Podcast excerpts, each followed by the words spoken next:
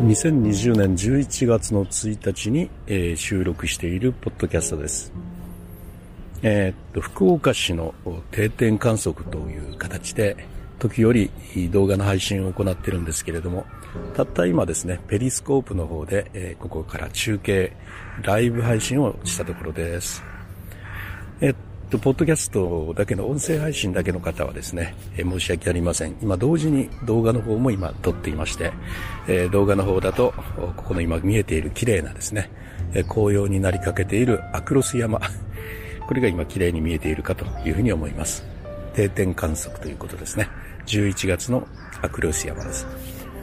このような定点観測はですね、いろんなところでやっていまして、えー、新店長の中に、あの、メルヘンチャイムっていうのがあるんですね。あれ確か、えー、西日本一だったか、日本一だったかの、かなり大きなメルヘンチャイムですが、それが季節ごとに、あの、変わるんですよ。あの、装飾がね。で、先ほど言って、えー、来ましたけれども、そちらは、あのえー、っとですね、今、秋の装いということで、えっと、もみじがあしらった形になっていましたね。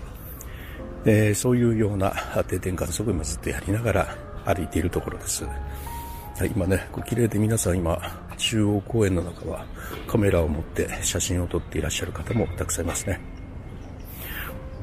目の前にですね、この鉄棒があるんですね。あの、なんか重厚な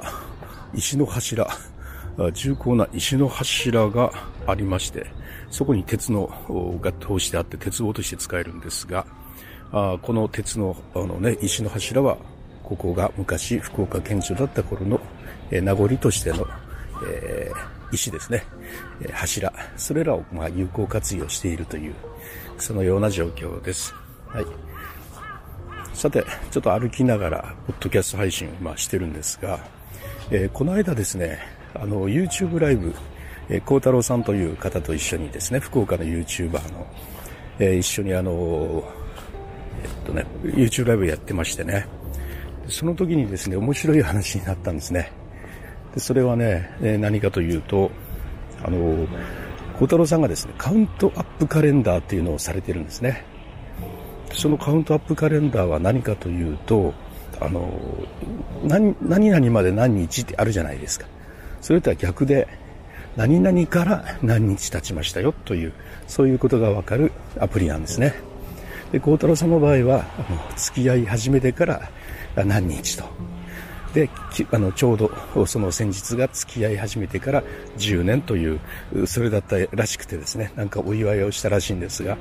まあ、素敵だなと。で、結婚式もですね、付き合い始めてた日と結婚式というのをね、同じ日にされたそうで、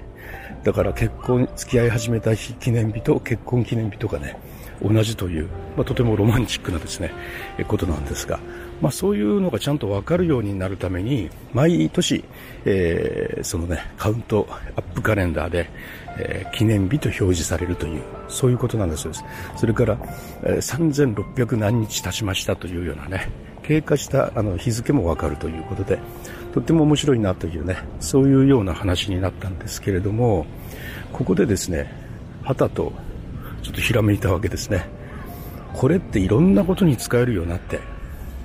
で、えー、何かというとね、あの、例えばカレーに行くじゃないですか、カレー屋さんに。どこどこカレー屋さんってね。で、カレー屋さんに行ったら、その日に何月何日、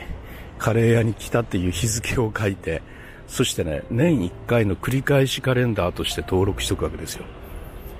で、えー、ね、こうやって今天神に来てますけれども、天神でポッドキャスト配信、何月何日って書いて、それをね、あの、繰り返しイベントとして入れておくわけですね。そうすると何が起きるかというと、あの、カレンダーがですね、その過去の自分がしたことでいっぱいになっちゃうわけですよ。で毎年、えー、その日が来たら、あ要するにそのね、月の毎年のイベントとして登録されてるんで、ああ、この、今日は3年前にカレー屋に来た日だとかね。あ、これは3年前に、あの、10年前に、ポッドキャスト配信した日だとかね。すべてがね、なんか、何らかの記念日になっちゃって面白いんじゃないかっていうね。そういうような話になりまして。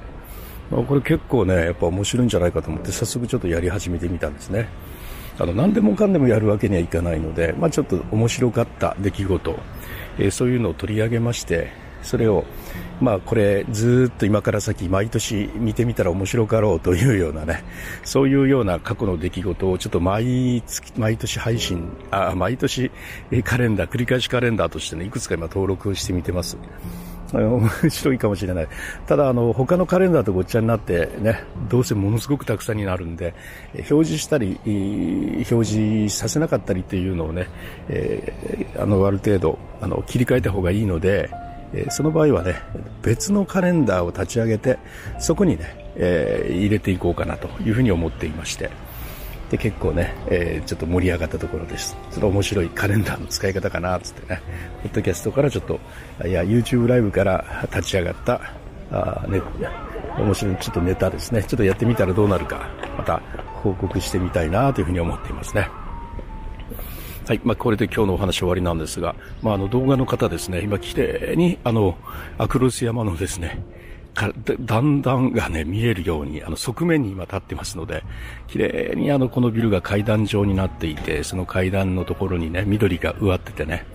えー、青空、後ろ何一つ雲が見えない完璧な青空のにこの緑が生えている様子がね、ご覧いただけると思うんですが、さらにその向こうにですね、今天神ビッグバンで、えー、ビルが解体されてますけど、巨大なね、赤と白のね、クレクレーンがね、えー、っと、そびえ立っている山のさらに向こうにそびえ立っているというね、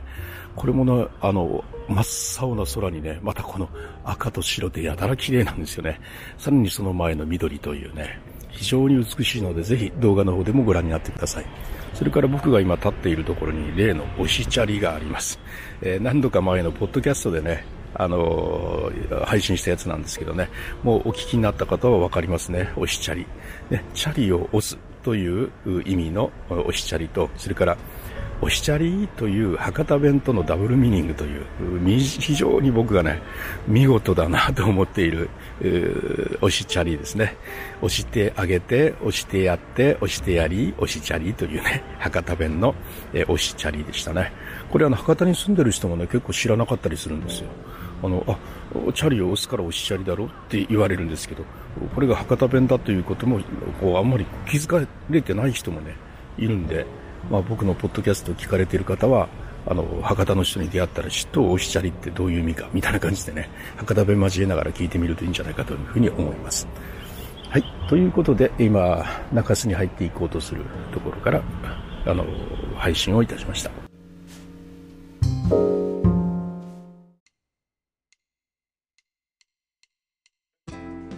はい、えー、ポッドキャストの方はこれで終わります。いかがだったでしょうか？えー、福岡市定点観測をですね、こうしながらだんだん、あのいろんなことをお伝えをしていきたい。まあ、ポッドキャストでも兼ねながらやっていきたいなというふうに思っております。それではまた、リュースタイルでした。